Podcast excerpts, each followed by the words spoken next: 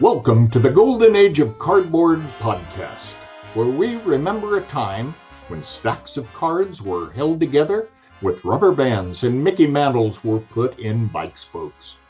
We hope you will enjoy and reminisce as you come along with us as we tell stories about the baseball cards from the Golden Age of Baseball. We will examine the state of the vintage baseball card market and talk to some of the greatest collectors in the hobby. You won't be hearing us talk about any chrome or shiny cards here. Now, to take you on this retrospective journey, here's your host, direct from the shallow end of the gene pool, my son, Mike Moynihan. Yo and hello everybody, Mike Moynihan here, and welcome to another episode of the Golden Age of Cardboard podcast, a podcast where I try to dive deep into the different areas of the vintage sports card market, primarily baseball. I'm not going to lie, I'm a big baseball guy. And, you know, here we go with another episode. This is episode number 10. So if you've been following along with the journey, I really appreciate it. Appreciate you listening, appreciate you watching and I hope you're enjoying what you're seeing and what we're giving you guys. So today, I want to first say congratulations to the Los Angeles Dodgers. Uh, they won the World Series. They, you know, beat the Tampa Bay Rays, and I feel like they were easily the most talented team, and they ended up winning. And you know, congrats to all the Dodgers fans out there. It's been a long drought from a World Series since 1988, but no longer. So, congrats to you guys. Uh, today, I wanted to do an episode kind of different. I wanted to talk to somebody who could maybe add a little bit different perspective on the cardboard world that we all live and play in. And it's the perspective of a younger person. Because I think that the vintage world has long been thought of as the old codger, you know, area of the sports card world and now that I'm, know, I just had a birthday a little over a week ago, and I'm feeling like I might be getting old enough to be in old codger land or whatever. I'm now 47, and my love, but my love for vintage. We'll talk about my story with vintage and and through this topic, I think a little bit.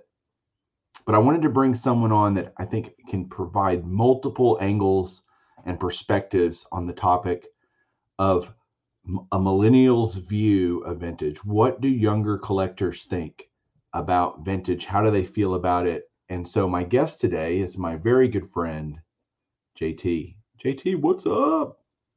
How are you doing, Mike? Thank you for having me on the show. I appreciate it. You are very welcome, my friend.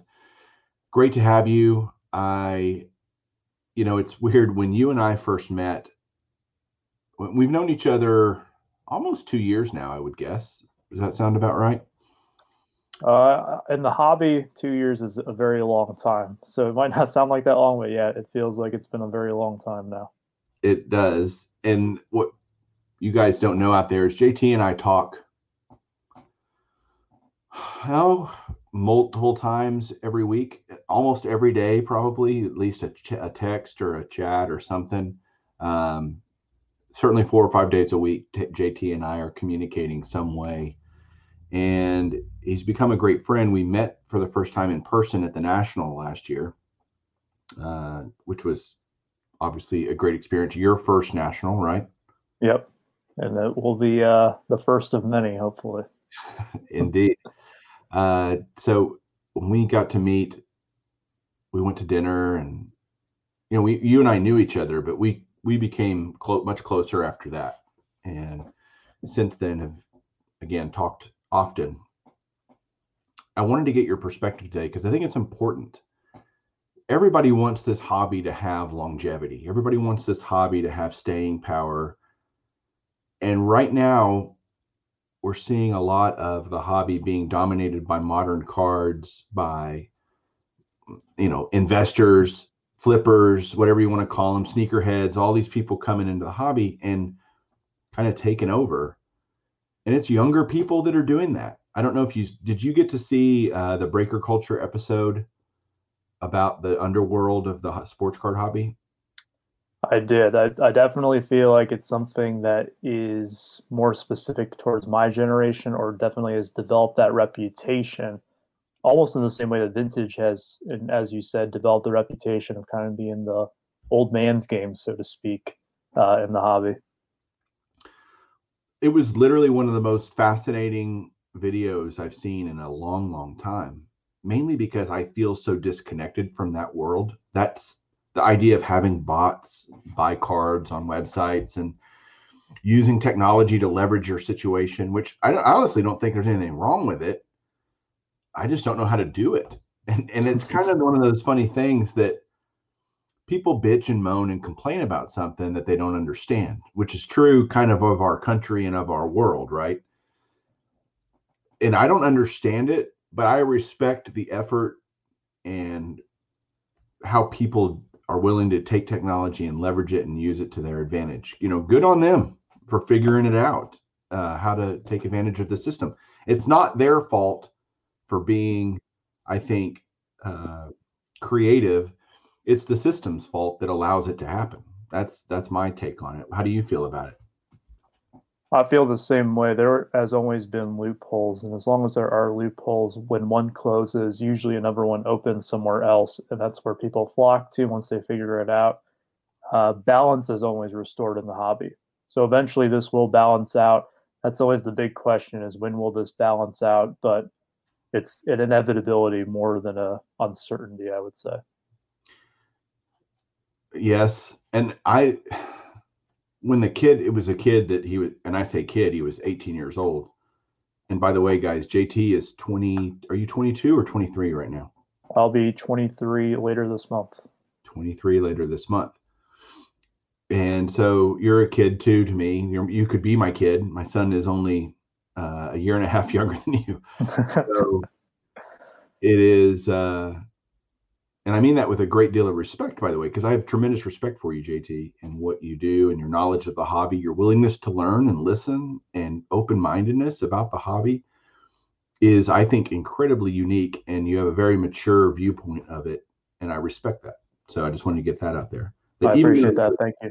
You're welcome. And totally deserved because even though you're young in years, you are uh, incredibly knowledgeable and again your willingness to learn. And i think that you surround yourself because i know who your close friends are. And you surround yourself and they know who they are too they're going to be listening to this that you surround yourself with people that you want to learn from and you're eager to learn. And that's not a trait sadly. Certainly an older generation always feels like we're we were better we were you know we y'all net didn't have it so hard as we did. You know, we walked through the snow both ways to school, barefooted, yada yada. It's so much easier now. And I don't. Every every generation has its own challenges, right? They may be slightly different, and but you are a unique. And what people may not know is you're also a card dealer. I am. And so I think that's a perspective that you can go. All right, I'm a millennial card dealer collector. I see it from both sides. I can and and i want to kind of hear what you're feeling about these millennials in the market. Thinking about that video again with that kid that was on the 18 year old to me it's like they're all gonna i think it's gonna be a fad. I really do i don't think it has much staying power or longevity to it do you agree, disagree with that? I believe that there are positives and negatives, and I'll probably say that multiple times throughout this show today. Is that there's multiple ways to look at it. So, could it be a fad for a lot of people? Absolutely. Uh, what I've found in my life is that a lot of the fads that I've had, and maybe this is something that's more unique to my personality or just who I am, but maybe other people as well can might think like this who are my age, I, I don't know for sure, is there's at least that exposure to it. And oftentimes I will maybe revisit certain fads that I've had in my life just to be like, hey, this is uh this is what I used to be into. Am I still into it now? And it's sometimes really cool because you get to look at it from a perspective of now that you're older, how he viewed it back then, and maybe it loses a little bit of the magic that it initially had. But the fact that they are actually being exposed to it, it might just be one of those things where they got in it for X reason and they're going to come out of it with Y reason. Uh, and for what we're talking about here, some of it go into it thinking, all right, I'm going to make a ton of money doing this.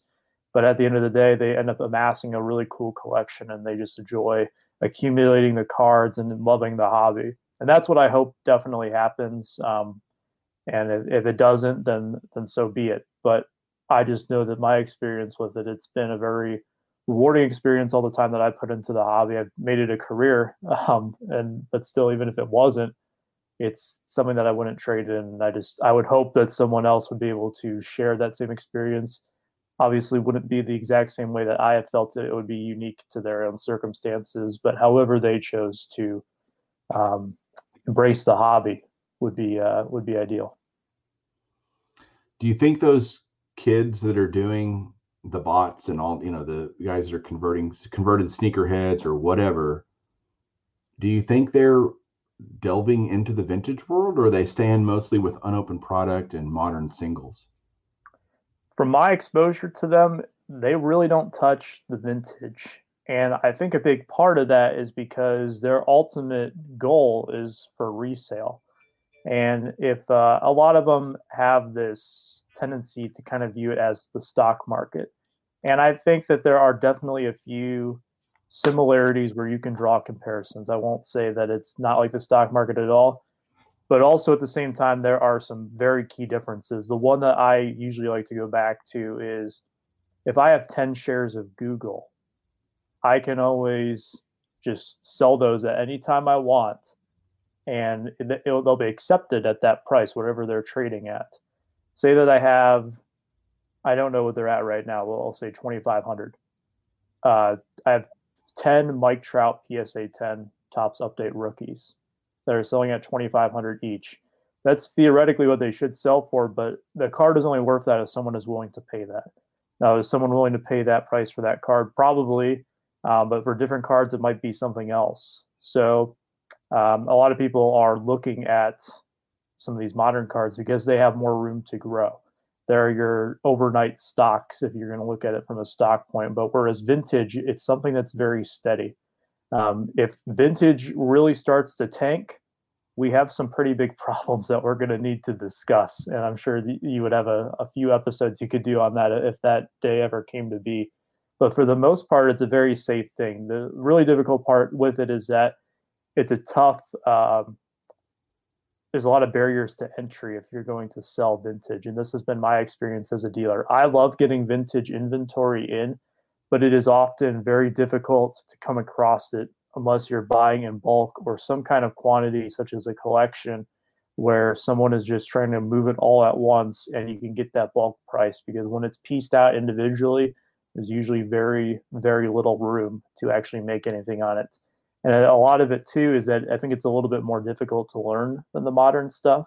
Um, if you if you get into the modern stuff, it there's a lot of changes from year to year, but vintage there are so many more. Um, I would say it's almost like learning a new language. So if you look at a lot of the Romance languages, there's a lot of similarities. Where if you learn Spanish, you can probably learn French uh, a lot easier, or any of those. Whereas English has all these little nuances with it, where it doesn't necessarily follow the same rules as maybe some of the other languages out there. And that's how I feel vintage is, is that there's all these little tricks and little insider knowledges that you have to know. And for a lot of these people, they're just not willing to put the time into it when you get something that's much easier. You just said about five things. I really want to dive in deeper. Uh, I want to talk about the learning curve for a minute and the resistance to that then you said, golly, you said so many great. I'm just going, oh my gosh, should, should have been writing them down. That would have been actually pretty intelligent of me to do that. The the resistance to to vintage. Why do you think? Why do you think they don't want to?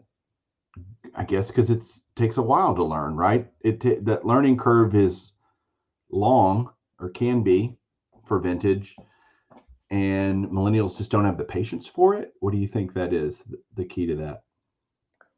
One thing I noticed quite often as a tool that people use for flipping is the grading aspect. And w- this is something that's starting to change now just based on what I see for sale on online and also in person at shows. But a lot more vintage is graded than it is raw when you're looking at the secondary market. That's just been kind of my perception. And I think when people are looking to buy vintage, oftentimes they're looking for it in a certain grade. And when you do have that numerical grade and you have sources such as eBay's completed sales, you have uh, vintage card prices, VCP, all of those factors make it where the price is much more concrete. And in a hobby that has become, in my opinion, over reliant on some of those sources for as price guides, there's a lot less wiggle room to kind of debate what a card is worth and nobody's going to sell it to you for less than what they think it's worth a lot of times. So uh, that, that's what I think a big part of it is where you can buy a lot of these new cards raw or you can pull them out of packs and then grade them. And that's a very easy way to make money in the eyes of many. It's not as easy as it looks. I, I will say that. Very fair warning. Um, it can definitely look easy, but as someone who grades a lot of cards, it's it's not. Um, tens are not automatic out of the packs. Whereas vintage, I've I've had a very steep learning curve learning how it grades myself, even if I'm looking to buy raw vintage to then slab and then move. Um, you have to be very careful with it, and you have to know a lot about the sets that go into it. Where there's not, like I said, not as many of those nuances in some of these modern sets. So you think there's less bargains out there on the vintage market than there could potentially be in the modern market? Absolutely. Unless you're buying in bulk, you're probably not going to find too many. Uh, and there's always the stories where you go into a Goodwill and just randomly sitting there on the shelf, there's the stack of 1960 Topps That's just it's just sitting there, and you. That's more so luck. But if you're looking for something that's more consistent, vintage, you have to buy in bulk and you want to do high volume, which is what these guys are doing. These millennials are doing huge volumes of cards, right? And the margins are just much higher. The potential appreciation is much higher on a week to week, month to month basis. Because as the kid said on that video, it was or that podcast, it was they're looking to flip everything within a month. You know, they want to get in and out. They're they're trying to hold it as short term as possible, which I think also if you're if you're a vintage collector, you're I just think you think more long term. I just I think it's more of that collector mentality versus the flipper mentality. Uh, because you're dealing with typically older people that have more of a, a different perspective. And that's again not good or bad. It just I think is what it is, right? It's the way it is. Because when I started collecting vintage, which was probably what is it, 2020? Sadly, still 2020. Um, almost done. Oh, We're almost there. Oh my gosh, I am. uh I haven't always collected vintage, even though I've been collecting now almost 40 years. I used to buy the packs at the store, just like everybody else did when I was a kid, and it was cheap. It was gettable. You know, you could go into a store and buy it, and I knew the players because they were players I could watch on television. Um, and then as I grew older and learned more, maybe I'm unusual. I loved the history of the game from an early age, an early love of baseball, and appreciated and learned about it. And it made me go, wow, Mickey Mantle and Hank Aaron and all these guys, right? But even then, relatively speaking, their cards were expensive. So, how much do you think cost factors into that. You can go buy a Fernando Tatis rookie, for example, for or you could at one point twenty dollars or forty dollars. You know, good luck getting pretty much any Mantle for that. You know what I mean? It's so I think cost plays into it a lot. There's just not as much money available for them. Agree? Disagree? I think it, there's ways to collect vintage on a budget, and I've done that too. One of the projects that I did as a huge Detroit Tigers fan was putting together the uh, ultimate team set of the Detroit Tigers. So going back from 1951 all the way to now in 2020, the entire team run, only the Topps flagship cards. And that was a fun product, or uh, excuse me, a fun project uh, to kind of go through and you, you, learn about the players, you learn about the teams along the way. Uh, you learn all the little nuances again. That's been the key word for me here uh, of all the different sets, what to look for. And there were some challenges, and there's still a few cards that I'm missing. Uh, and one of the challenges being the 1954 Topps card 201, which is the Al Kaline rookie, probably the most famous card among the entire run. Uh, my copy is what we like to call a beater. Um, it is completely, uh, it has been very well loved over the years. You can tell that it was probably played with back when it was pulled out of packs in the 1950s. But I love it. It has a lot of character with it. I have the card in a binder, so there's not really anything that I can do to it now that probably hasn't already been done to it, aside from it getting cut in half or something like that. but it's I mean, it's it's a beautiful card still. It, it the image is still great on it, and it has, like I said, it has that character to it. Um, and I thought I got a fantastic deal. I don't mind sharing that. I paid hundred dollars for it. It would probably be a PSA authentic.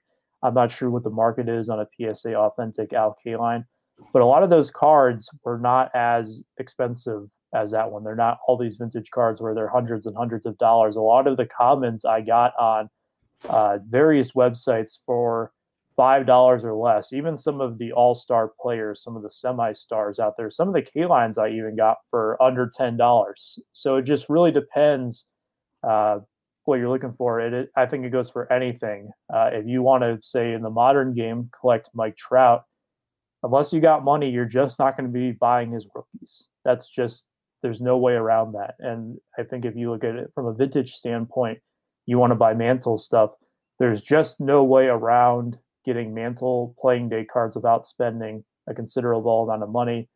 Uh, there are some alternatives, such as you could go after some of the league leaders cards. Maybe they're not as extravagant, but if we all knew a way to get a cheap 52 Topps Mickey Mantle, I think we would all do it and we would all have one in our collection. So there's yeah. not really a, a, way to do that. You just kind of have to work with what you have. But um, I think sometimes some of us like we want the best stuff, and it, when we can't get that, it, it can be very discouraging. But there are plenty of ways to get involved in vintage on any budget.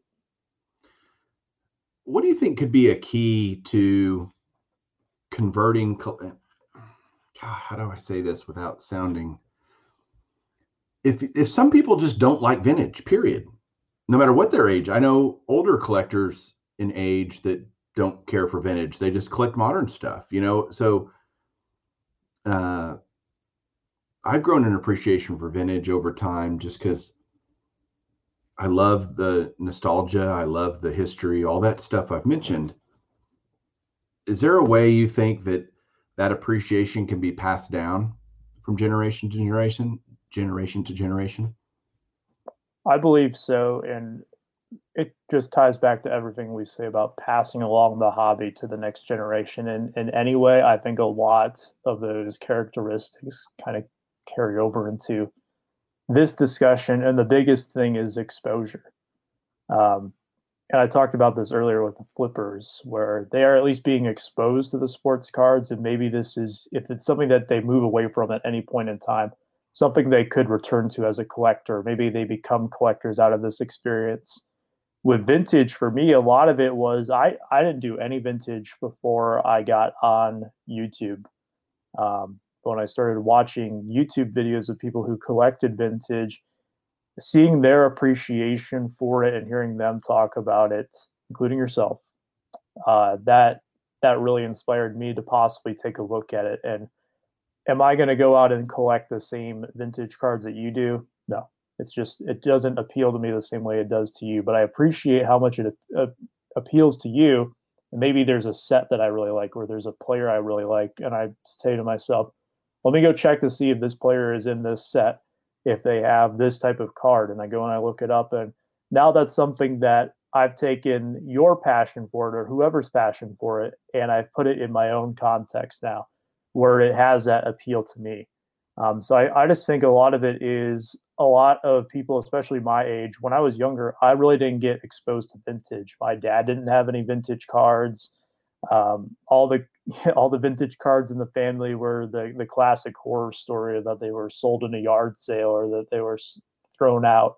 Um, that was those were the horror stories throughout pretty much all the the kids in my family who would have grown up during this time uh, when the vintage cards were being released. So I never really had that exposure, and it wasn't until I just talked with other people about the hobby that I was able to gain that appreciation. So, and I I would say that applies for most things in life is when you get talking about them, you get more enlightened regarding those aspects. And it doesn't mean that people are going to jump on the vintage bandwagon right away once they hear about it, but at least gets the wheels turning and it opens the door for them to possibly find something they really like or even, you know, I'm sure a lot of people just appreciate what it means. I think there's a key point you just said there that you took what you saw on YouTube, and and I know it's not just from me; it's from a bunch of people that you see, and you're like, it happens to me even today, where I see something and I'm inspired to investigate it, learn about it. But at the end of the day, if I don't make it my own somehow, I internalize that love that or or infuse that passion from someone else and, and kind of go, well, what do I love about it? It can't be about what somebody else loves about it. It can't be about the dollar value attached to a card. It can't be any of that.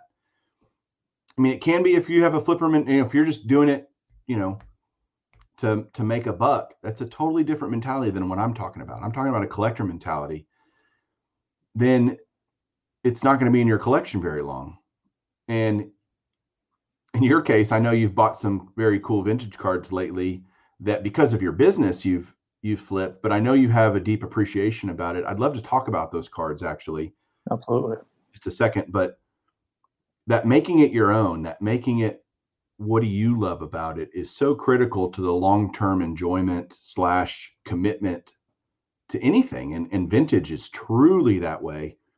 Um, I want to add with that is that it's, I mean, if you look at sports cards, what do they fall into? They are in the sports memorabilia category.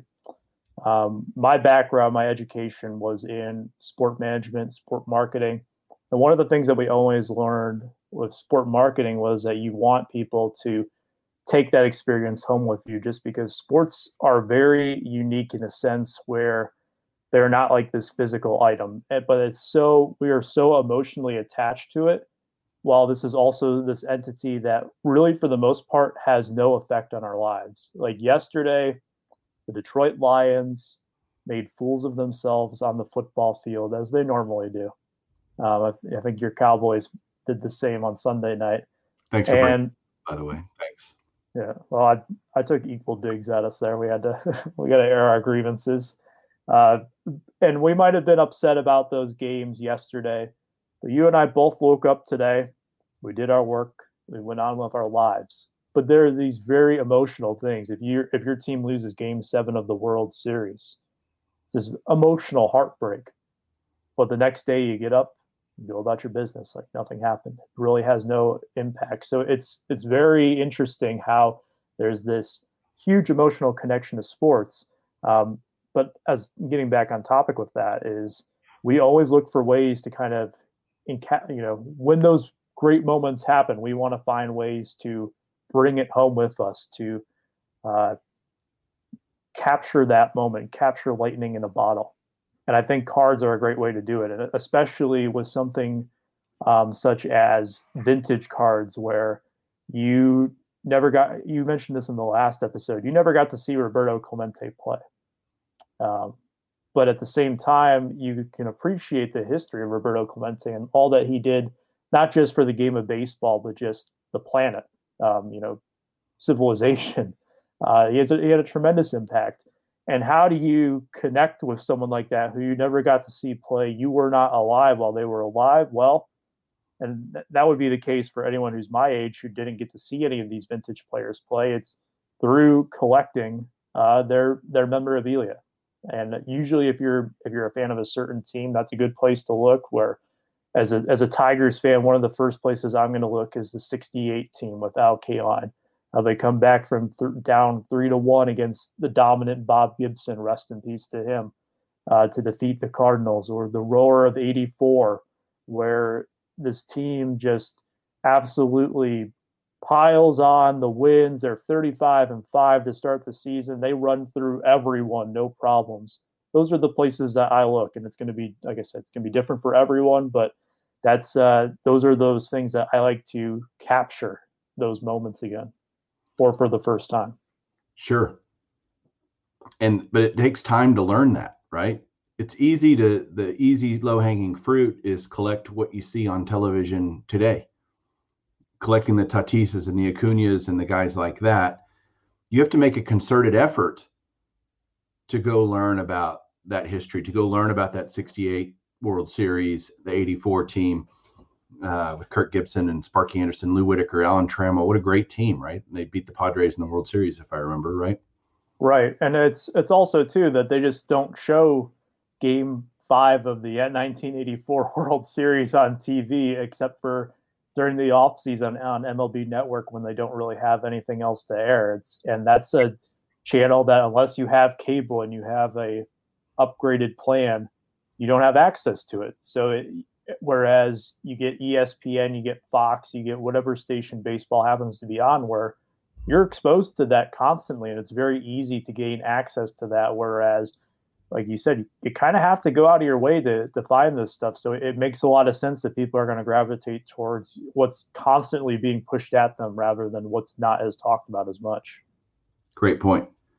The cards that, uh, being a dealer, going to shows, seeing things, I want to talk about two aspects of shows. The first one I want to talk about is your the cards you've picked up recently, and essentially you were able to buy you, you buy things in bulk. You're very savvy about that.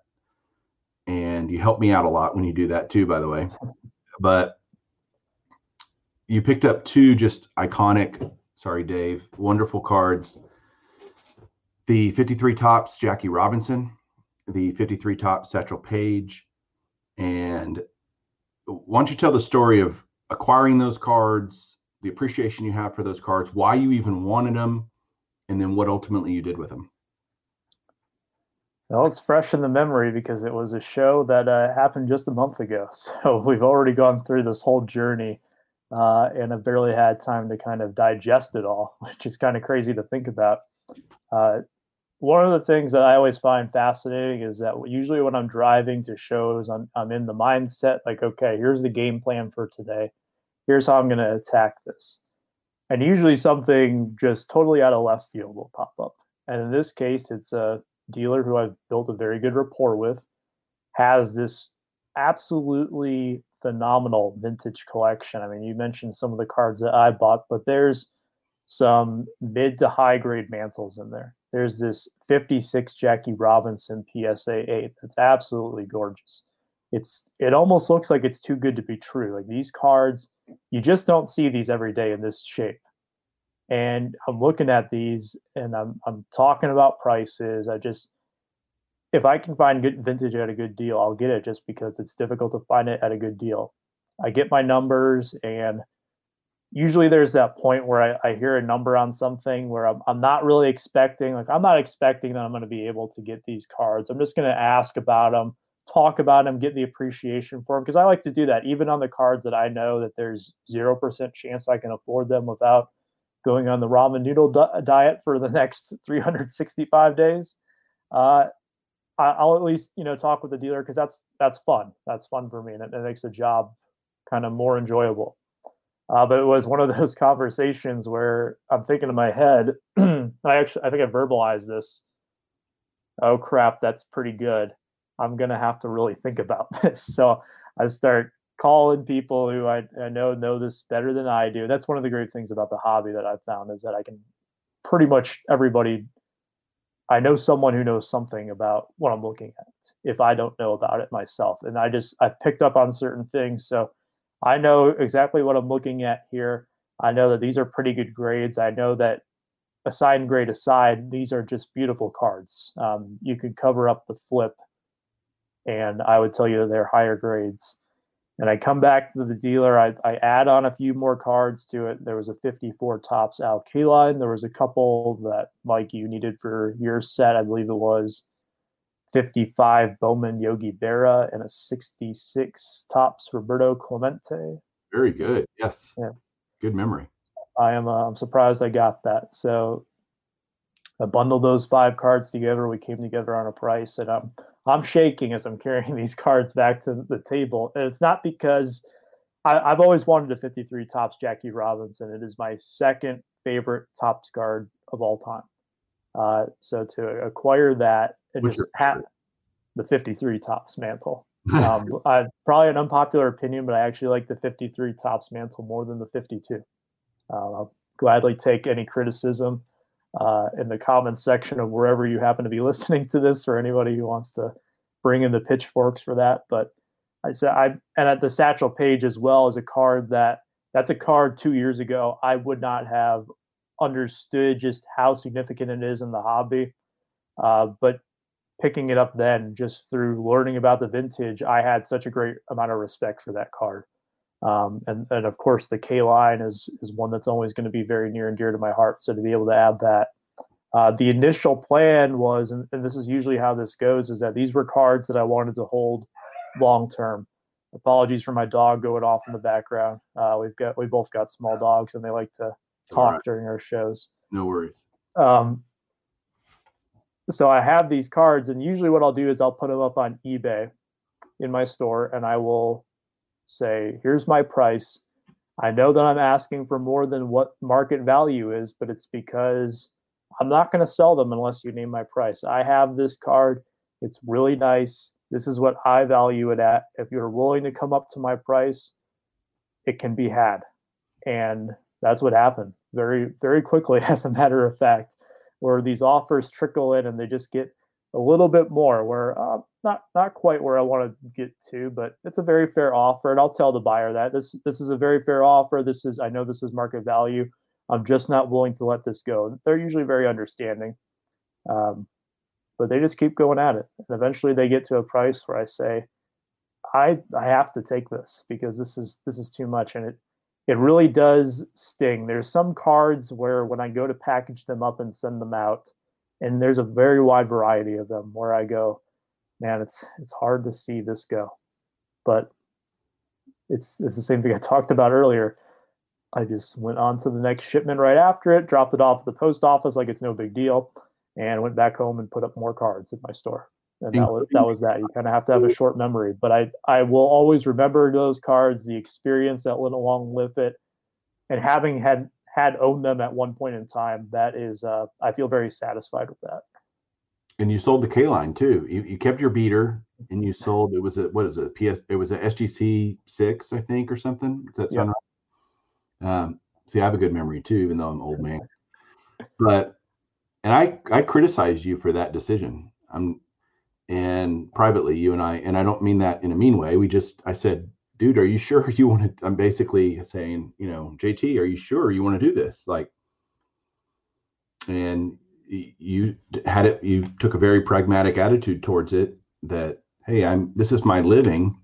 I am also a collector, but I need to stay focused on what I collect, and I respect that. And uh, you were able to make a nice little profit on those cards, which is great. Good for you. What is the one vintage card?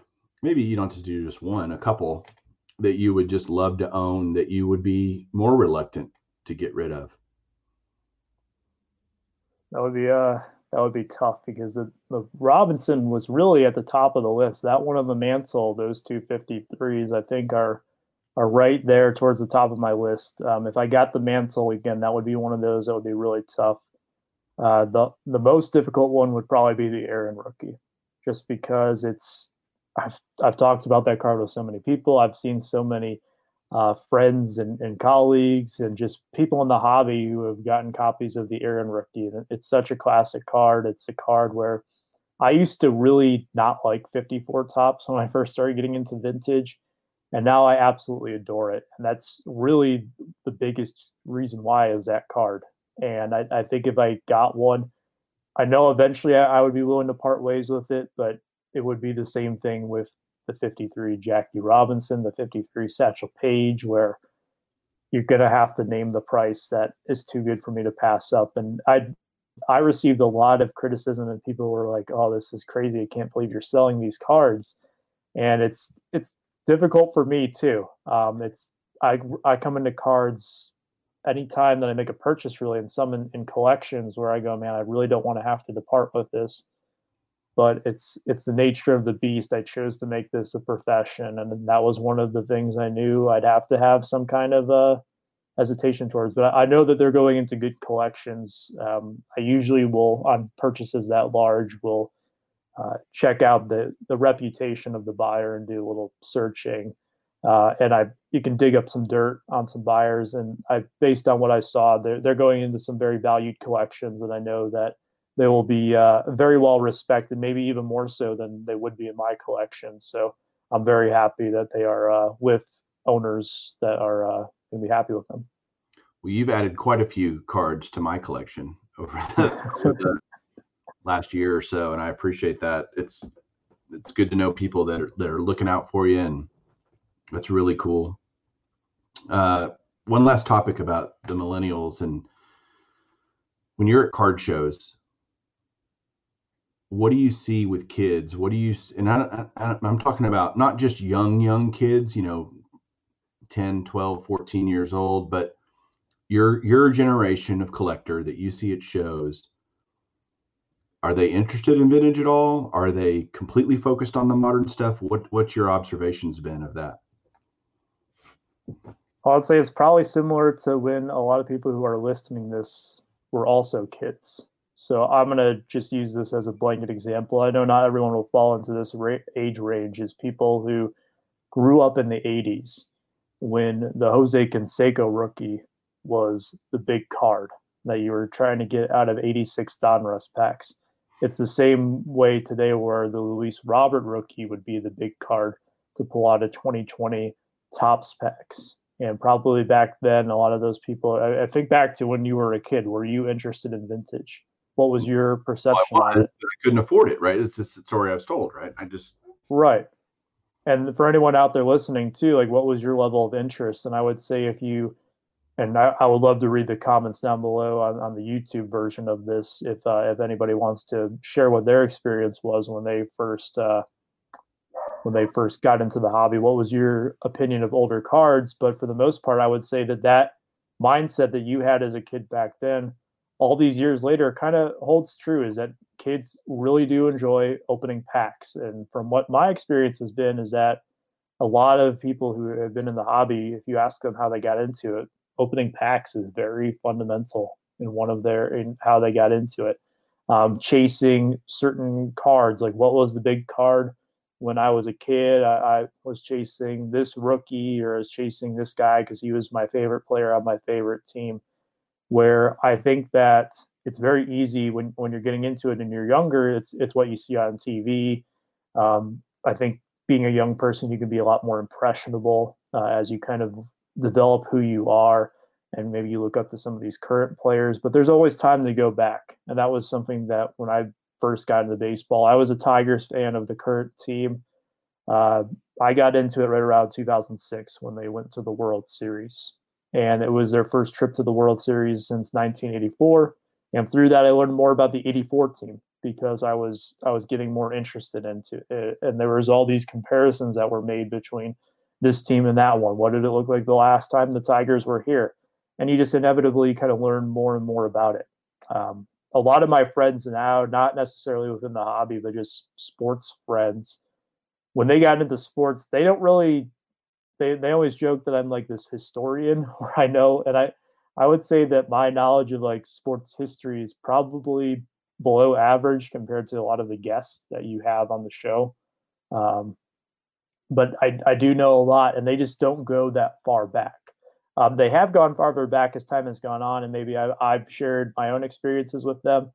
But it's it's one of those things where it just kind of happens over time, where where you get into it. So that's a really roundabout way of answering the actual question is that I don't really see too many of them. None of them ask about any of the vintage players. Some of them might make a comment here or there about a card. Um, an older card to them would be one that came out in like 2003, uh, for example. That that's more so an, an older card, but that's that card's almost 20 years old now. It would be the same way where if you were someone who grew up collecting in the 80s, the uh, I'm just thinking of 60s rookies, the Pete Rose rookie would have been kind of the same deal back then, or the Joe Morgan rookie, or Steve Carlton, just going down the list of all the 60s rookies.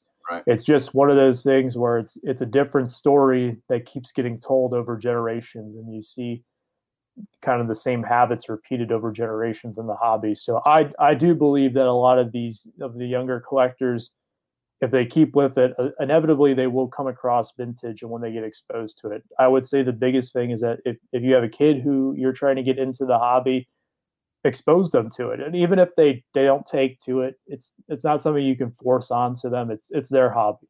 They have to inevitably find it on their own or they they stick with what they're doing and just have them enjoy it um, but open that window and show them there is also this world here if you want to explore it. This is what I was passionate about as a kid. And I think that ties back into what we discussed earlier, where I said, I, I watch your videos and I see a card that I think is really cool, but maybe that card doesn't really move the needle for me.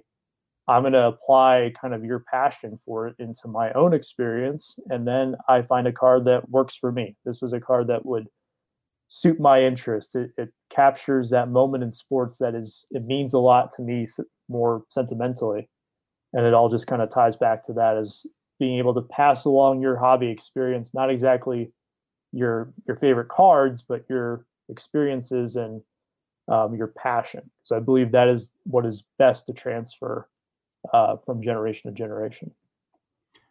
It shows you see the millennial generation gravitating more towards which sports? Like wh- how do the sports rank do you think to your generation versus my generation is it's not that i don't love football or love uh, soccer. Well that's not true. I don't really love soccer but you know, football or basketball i love those sports but they're not a passion for me from a collecting standpoint.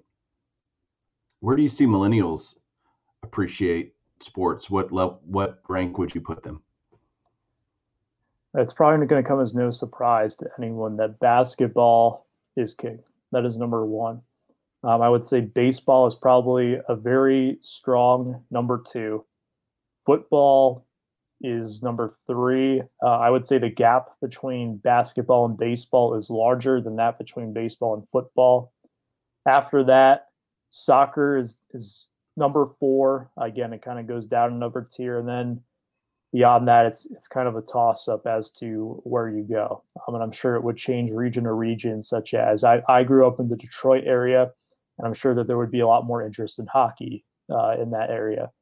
And it would also kind of depend if, if there's local interests. For example, the Dallas Stars down where you're at just made it to the Stanley Cup Finals because they're good right now. Perhaps that adds a little bit more interest. Whereas some of the other Dallas teams, they're not contending for a title at the moment. So that's it's just kind of it goes where it goes. I think a big part of it is the NBA does a fantastic job of branding its stars, where they have these larger than life personalities, where they kind of go beyond just being players in a game, but they are more so represented as actual people I think more than anyone else. And in the age of social media, where you can follow these athletes and you can hear their thoughts and interact with them, something that you just don't have with a lot of you know the vintage players. Mickey Mantle did not have Twitter.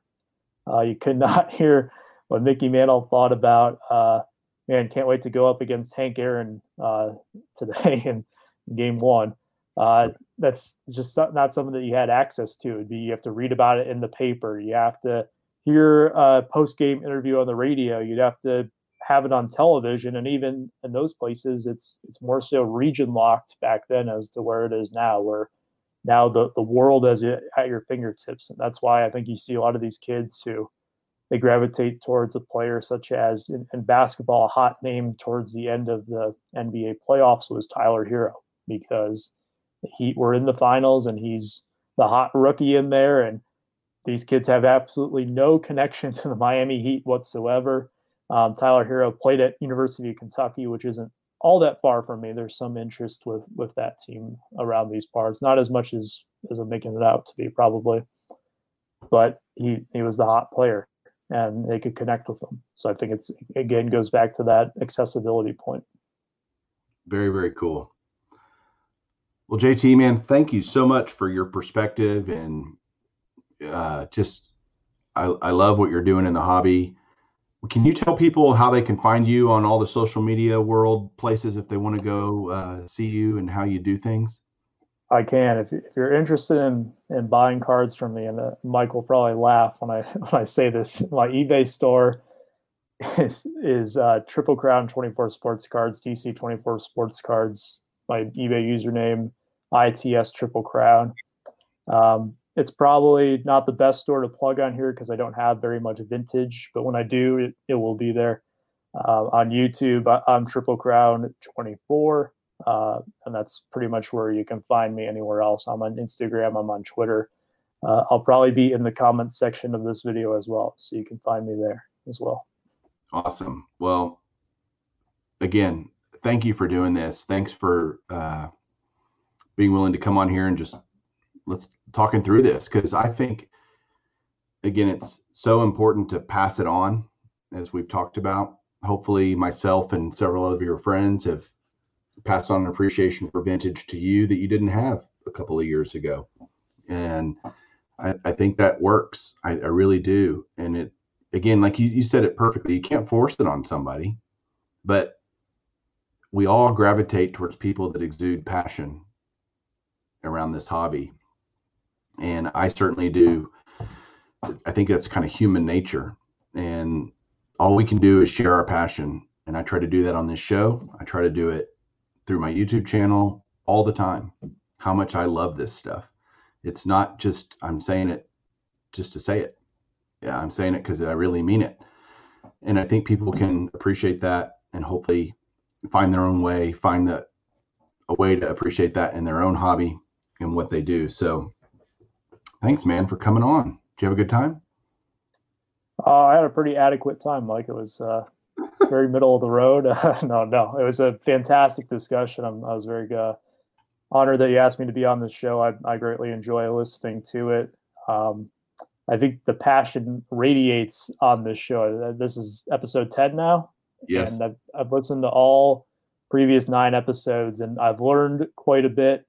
And I you guys have a lot more knowledge on vintage than I do. I'm very much a student of the game in the hobby in general, but also really towards vintage. It's a weaker area for me. So to hear about it from you guys and to pick up on it, even if I might not understand everything to the same level, I do, as we've mentioned several times, appreciate the passion that goes into it. And hearing you guys talk about it definitely gives me that appreciation. So whatever you're passionate about in the hobby, share it because people they might not have as much passion about whatever particular thing you're showing but they can appreciate how much you appreciate it. I think that's that's very critical.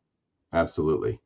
Well guys if you're listening to this on whatever platform you listen to it on spotify google podcast apple podcast you name it if you do me a favor and go out there and rate uh, this show it really means a lot to us and we'd love that. If you're watching it on YouTube, watching the video, like, subscribe, uh, go watch the other episodes if you haven't. Really, uh, as JT said, I think you'll you can learn a lot, hopefully, and we'll continue to provide that to, out there to the world. And so, there we go, man. We are done with episode number ten. It's in the books. So let's let everybody go. Thanks everybody for uh, joining in, watching, listening, and uh, JT again. Thank you. And uh, hey, keep collecting. Keep collecting. All right. See you guys later.